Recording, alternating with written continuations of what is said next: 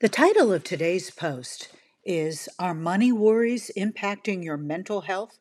Join the crowd. And I'm quoting here from a an 2018 article from Psychiatric Times.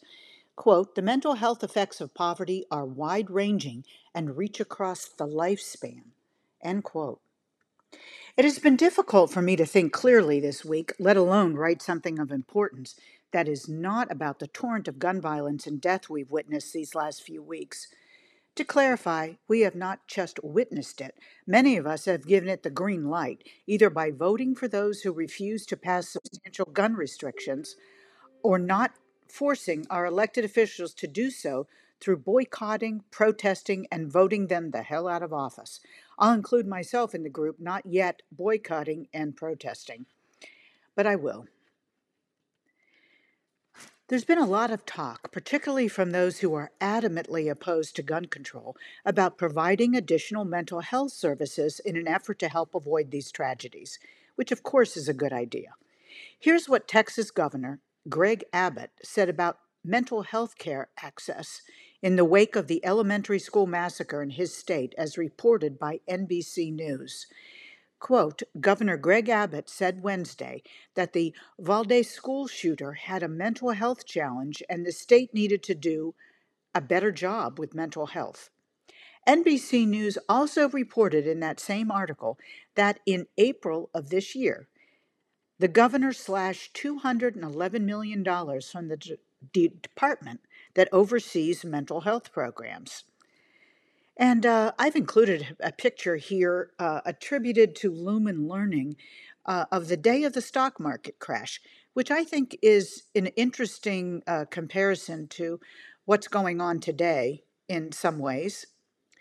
Um, anyway, since mental health is in the news again, I think a discussion of how poverty, or even a temporary lack of money, impacts both our individual and collective mental health.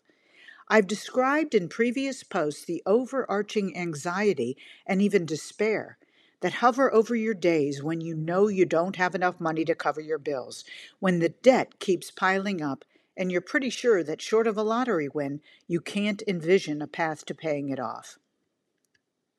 According to a 2018 article published in Psychiatric Times, the same article I quoted from above, there is a direct relationship between poverty and adverse mental health outcomes. Quote, the evidence is strong for a causal relationship between poverty and mental health. However, findings suggest that poverty leads to mental health and developmental problems that in turn prevent individuals and families from leaving poverty, creating a vicious intergenerational cycle of poverty and poor health. End quote.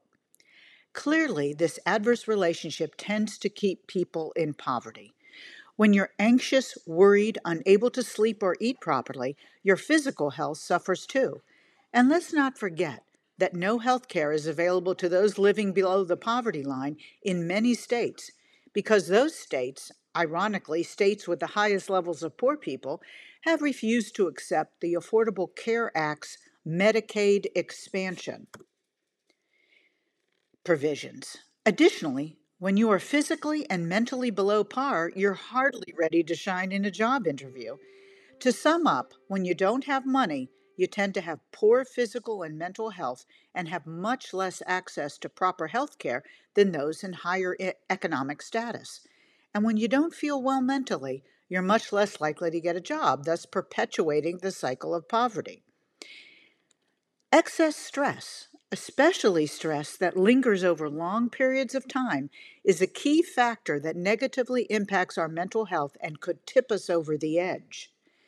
A 2016 article in The Guardian discusses the strength vulnerability model of mental health, which posits there is a tipping point and it is different for everyone. Quote, Our brains can only handle a certain amount of stress before a crucial threshold is crossed and we end up mentally ill. Some people can handle a lot of stress before a breakdown occurs, others not so much. End quote. But what seems to be most damaging is living in poverty as a child. At a young age, it is more than stress, it can be trauma, both physical and financial, which stays with you well into adulthood. A Health magazine article from just a year ago analyzes the various forms of trauma caused when children live in an environment where their basic needs are not being met. Children's brains are still physically malleable into their mid 20s and thus susceptible to neurological changes. When basic needs aren't met consistently due to financial instability or poverty, and this is a quote, the latter of which is often systemic, multi generational, and difficult to overcome, it can have a neurological impact. Poverty affects the prefrontal cortex, which is what enables us to perform advanced cognitive tasks. End quote. Our mental and physical health are inextricably linked, and when you add the effects of low income and poverty to the inequities of healthcare, it is a potent, sometimes deadly combination. According to a study published in the Journal of the American Medical Association, the difference between the average life expectancy of the poor and higher income people in the United States as of 2014 is 10 to 15 years. Wow.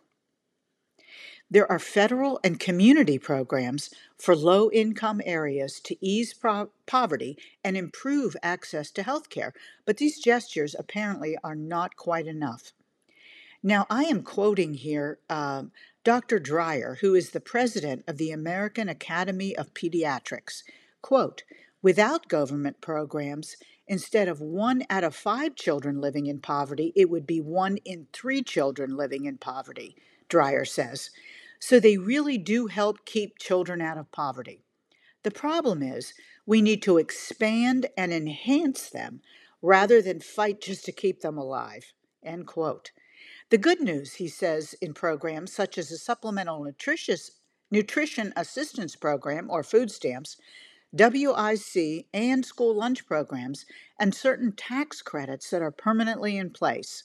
Those are some of the programs that we have implemented so far that have helped keep literally keep children out of poverty.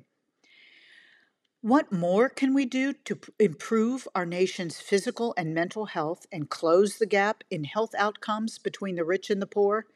Please leave your thoughts below. All comments are welcome.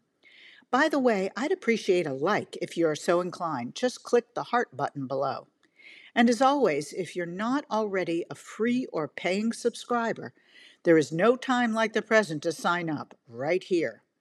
As always, thank you for reading and listening.